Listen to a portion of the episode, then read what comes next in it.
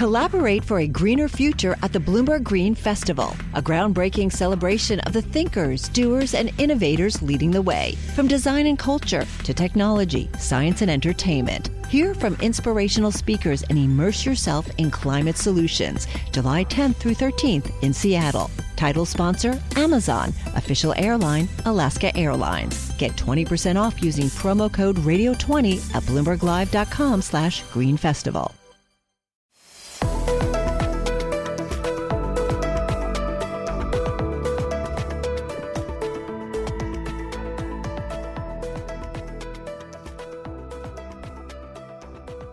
Hello and welcome to the Credit Edge, a weekly markets podcast. My name is James Crombie. I'm a senior editor at Bloomberg. Today's guests are Reshmi Basu, who covers distressed debt for Bloomberg News in New York. We're delighted to have you on the show. James, thank you so much for having me here. Um, I love your podcast. Thank you. We're also very pleased to welcome Himanshu Bakshi, who covers banks for Bloomberg Intelligence, also in New York. Hi, James. Thank you for having me today. We'll be coming right back to Himanshu a little bit later in the show. But before we do, Reshmi Basu with Bloomberg News, you cover distressed debt in the US. A lot of companies are running into trouble at the moment with interest rates rising and the economy slowing, potentially tipping into a recession, maybe a hard landing, stagflation. Inflation and volatility in the financial sector don't help. A lot of regional banks are really struggling right now. What's the level of distress in credit markets at the moment, Reshmi? How, how worried should we be? Well, the days of cheap money are over as the Fed has steadily increased interest rates. And higher interest rates are putting pressure on the cash flow for companies, especially for tech names. And this is where we're seeing quite a bit of distressed activity you know, global default rates have now reached the highest level since the 2020 pandemic. And over the last few months, we've seen several high profile bankruptcies, as you mentioned, you know, from banks such as Silicon Valley to Bed Bath and Beyond. We're seeing a number of companies entering into negotiations with their lenders to extend the 2024 maturity wall. You know, for instance, data center operator Cyxtera is looking at multiple options, ranging from selling assets to a capital raise to tackle heavy debt load. If they can't do that, then it's going to end up filing for bankruptcy. So the companies you mentioned they're in trouble. What are they doing to sort of buy themselves a bit more time here? Right. This is a market where it's extremely challenging for people to make money. And what we are seeing is that some lenders, private equity owners, companies themselves are exploiting loopholes in the credit agreements that allows for these uh, contentious debt maneuvers to take place. So in industry terms, there's a termination, there's a term called designation of an unrestricted subsidiary or a drop down box. And that is something no one ever wants to hear. But in layman terms, this means that the company is moving assets from the collateral package backing lenders' loans away from their reach. So basically, what it kind of means is like, let's say I agree to give a company a loan and I believe there are five businesses in this package. All of a sudden, the company says, oops, no, not so fast. We're going to take away two businesses from that entity and now your recovery values are going to go down and those assets have been taken away from you. So let me just stop you there. The collateral package, um, unrestricted subsidiary. There's lots of quite complicated terms in there. I just want to like break it down even more. Are we saying that um, when a company borrows money, they essentially they have something that is worth something that the lenders will attach as collateral, and they expect that that will remain in their reach when you know when they're in this lending agreement. And the companies are essentially taking this collateral and putting it somewhere else? Yeah exactly. So when you know a company does a leverage buyout you as a lender will lend money to the company.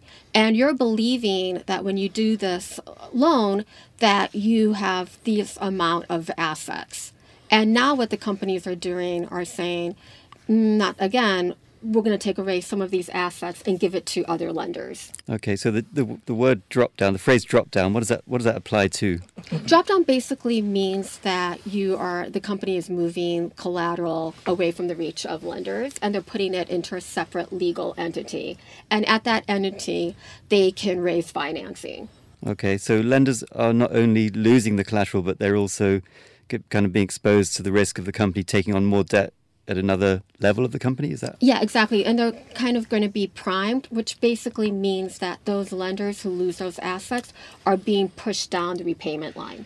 Okay, so wh- where is this happening? Can you give us any examples of uh, what we're seeing right now? Yep. You know, for instance, we uh, covered a company, um, Club Corp, which is uh, Apollo. As Apollo is the private equity owner, and Club Corp operates private clubs and golf courses. And the company recently informed lenders that it was moving two business entities into legal and um, into like legal subsidiaries which basically means, or is basically a precursor that the company is going to probably uh, raise financing at that box. And those businesses have been kind of stripped away from lenders. And reason why this is so interesting is because the company was actually in negotiations with lenders to extend a, a near-term maturity. That deal fell apart, and shortly after, the company created um, an unrestricted box, drop down box, or basically moved two businesses into legal, a different legal entity. And is this quite common now, this drop down transaction? Is it widespread in the industry? Yeah, it's becoming common enough that we are seeing situations where the lenders were band together in a preventive move with law firms and signed cooperation agreements, which basically is telling a company we are united. Don't try to do these kind of aggressive debt maneuvers. But it's not entirely new. We've seen these in the past, right? Yeah, we saw it in 2017 with J. Crew, where it moved Madewell at the time, which was its kind of crown jewel, into a drop down box. And there's a lot of legal action that took place. Um, but and then shortly after we saw you know PetSmart do the same thing where it moved Chewy, its online pet store retailer, into a different box, and Neiman Marcus moved Mytheresa, again an online retailer, into a different box. But you know with PetSmart and Mytheresa, we actually saw those entities do um, go public and in these kind of more recent situations, we're not seeing those new businesses go into like, you know, be spun off into a publicly listed company. We're actually seeing those companies such as like a Serta Simmons, which did a deal in 2020, um, go into Chapter 11. But so in the past, these these maneuvers have actually worked, and they've saved companies. They have, and you actually saw them being able to spin off those assets into um, a public listed company, and those proceeds would then be used to pay off the lenders. But in this case, because the IPO market isn't as hot, we think that these won't work this time? Yeah, and we're seeing, you know, Incora, which is an aerospace supplier, we're seeing, you know, we're hearing, you know, we're hearing that they're having liquidity issues. Obviously, we had a Serta Simmons, and Envision is another company. So um, the main differences then between prior use of the drop down and what we're seeing now is just the exit to the IPO. Is that right? Yeah, I think we saw that quite a bit in the beginning. That you know the companies would say like, look, like even though we're removing these assets from you, eventually we're going to do some type of um, we'll make it a publicly traded company, and you're going to see value from this IPO. So we're, we're talking about um, something that is really not very good for the creditor, right? So how are they reacting to this other than organizing? What are they doing to be able to protect themselves in these situations? They're filing lawsuits. We saw that with Mitel. We've uh, seen it with Incora that there's a lot of lawsuits coming and they're basically calling these deals as kind of sham transactions and they're not done in good faith negotiations and they're a complete manipulation of the documents that they uh, initially agreed to. Have we seen any of these uh, lawsuits succeed, or are they still working their way through the courts? They're still working their way through the courts, so we don't have like a great amount of uh, case law. But one thing we did see in a Serta Simmons bankruptcy court is that the bankruptcy judge did kind of give a nod to the aggressive or egregious debt maneuvers. Very interesting. So before we talk to Himanshu Bakshi at Bloomberg Intelligence, what's the next big story to watch on your beat, um, Reshmi? What, what are we looking for next? Uh, I think we're going to be seeing more cooperation agreements. That's something that we're working on for tech companies. And uh, we're definitely going to see more drop downs for many companies. In particular, we're seeing a lot of it in the tech software space. So cooperation agreements, what are they? Cooperation agreements are just basically when lenders kind of band together for a united front, and you you know you basically kind of have to inform your lenders if you plan to sell your uh, loan. Great stuff. Reshmi Basu from Bloomberg News. Thanks so much for joining us. Thanks for having me. Read all of Reshmi's scoops on the Bloomberg terminal and, of course, at Bloomberg.com. Moving on to another key part of credit markets, as I mentioned earlier, we're delighted to have on the show Himanshu Bakshi, who covers banks at Bloomberg Intelligence. What's going on with the banks, Himanshu? As we've discussed a few times already on this show, in March there were serious issues a regional banking crisis in the US, the downfall of Silicon Valley Bank, a niche lender in the tech sector and also to the wineries in California. Then, much more worrying, Credit Suisse imploded, one of the biggest financial institutions in the world, heavily involved in all parts of the credit markets, brought down and forced into a fire sale with UBS. Now, First Republic is teetering. Is the banking crisis over in your view, Himanshu? Hey, James. Uh, thanks again for having me today. So, is the banking crisis over? Um, I think the answer is the worst of the crisis is over. Um, but the banking system remains under pressure. And the reason I say that is because uh, inflation, even though it's easing, it still remains high, which means the Federal Reserve uh, will uh, need to continue to raise interest rates, which means that the issue we saw with um, some of the banks that failed in March was um, uh, rising losses on the investment portfolio. That will continue to increase. Um, but the change we are seeing now is that um, the focus has shifted from all banks globally to a few banks with those idiosyncratic risk. Um, so even though it'll take some time for depositors, investors' confidence to come back, I think most of the crisis is behind us. So you look at the AT1 market, that's the riskiest form of bank debt. Mm-hmm. Credit Suisse wrote theirs down to zero, um, even though equity holders got something back. Mm-hmm that was a major event for that market, and we saw, um, you know, a lot of panic and a lot of people saying that the market had uh, been killed mm-hmm. by that uh, transaction. But more, more, recently, we saw a deal in Asia, so so the market, you know, it's not completely dead. What about in the countries that you cover? So I cover Canadian and Australian banks. These are uh, among the highest rated banks in the world, from mid single A to high double A. Um, I think the market remains open for um, these highly rated institutions. Um, and we saw that in March. Uh, if you looked at Australian or Canadian banks, AT1 securities, um, they widened along with all the market, uh, all the all the other financial institutions, but they widened less than most banks globally. And so I think markets will remain open. But one thing that I would like to highlight is additional tier one capital is not a requirement for banks. Uh, the optimal level the regulator um, asks banks to hold is about 1.5% of their risk-weighted assets. Most of the banks under my coverage already ha- are at that level or exceed that level. So they don't have an urgent need to come to market to issue AT1 securities. Uh, and because these banks are so well capitalized, they don't need to issue because uh, as I said, uh, the 1.5% AT1 as a percentage of risk-weighted assets, it's not a requirement. is is it's a optimal level, but if you have enough core equity, core capital, you don't even need to issue that much. You've uh, talked a bit about extension risk in, in what you've been writing. What does that mean and, and why should we care about it? So, extension risk is basically when you buy uh, an AT1 security uh, of a bank, you are assuming that the bank will call those security on the first call date. And um, banks under my coverage, for example, Australia. Australian banks uh, in the past have always called the AT1 securities on the first call date, and that's how those securities are priced. Um, we still expect Australian banks uh, to call the AT1 securities on the first call date. Um, there are a couple of structural reasons why they would do that.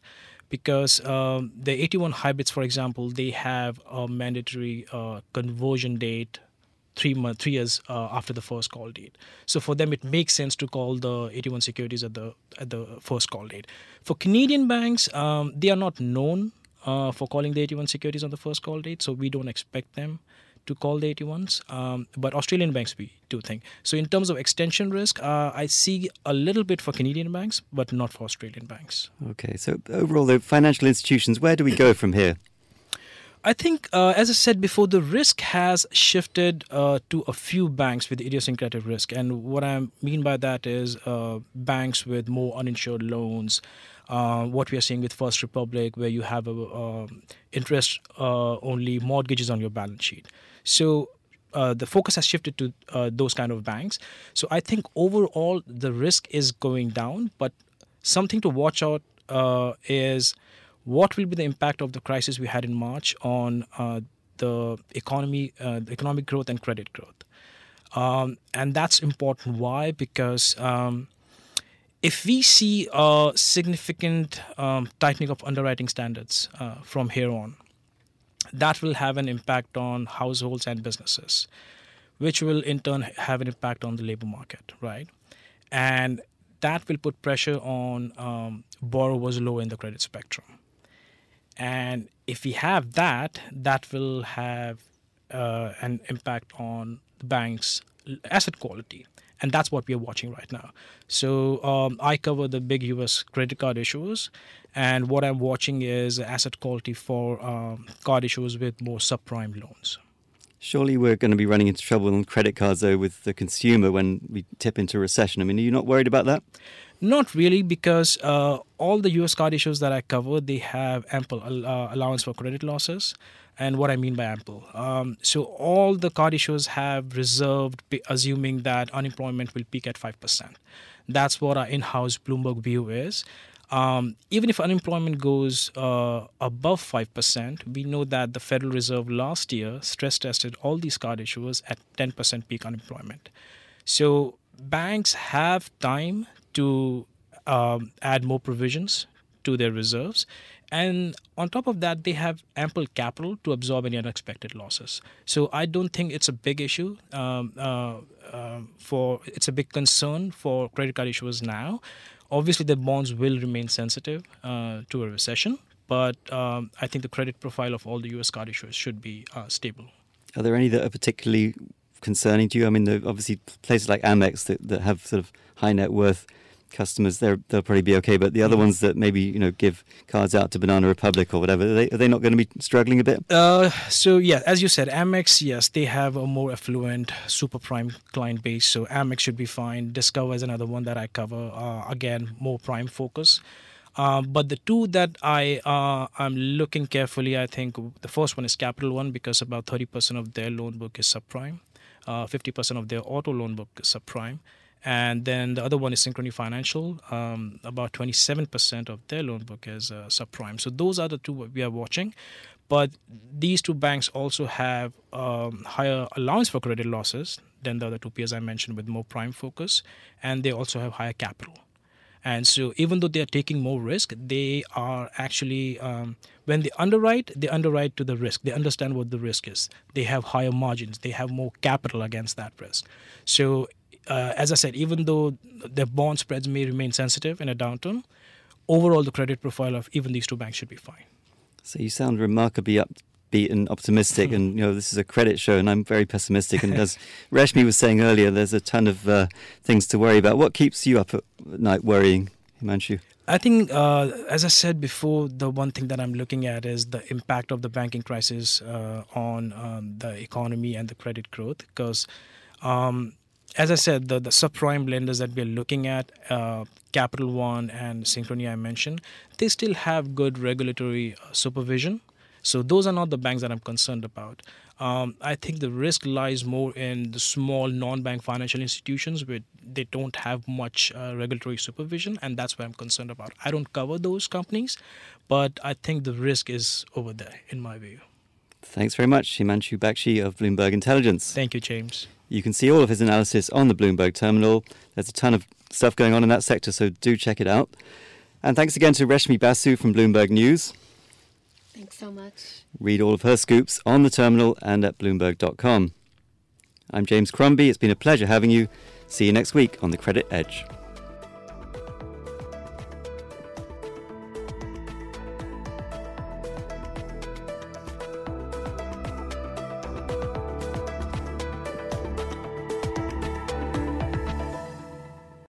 Collaborate for a greener future at the Bloomberg Green Festival, a groundbreaking celebration of the thinkers, doers, and innovators leading the way. From design and culture to technology, science, and entertainment. Hear from inspirational speakers and immerse yourself in climate solutions. July 10th through 13th in Seattle. Title sponsor Amazon, official airline Alaska Airlines. Get 20% off using promo code radio20 at bloomberglive.com/green festival.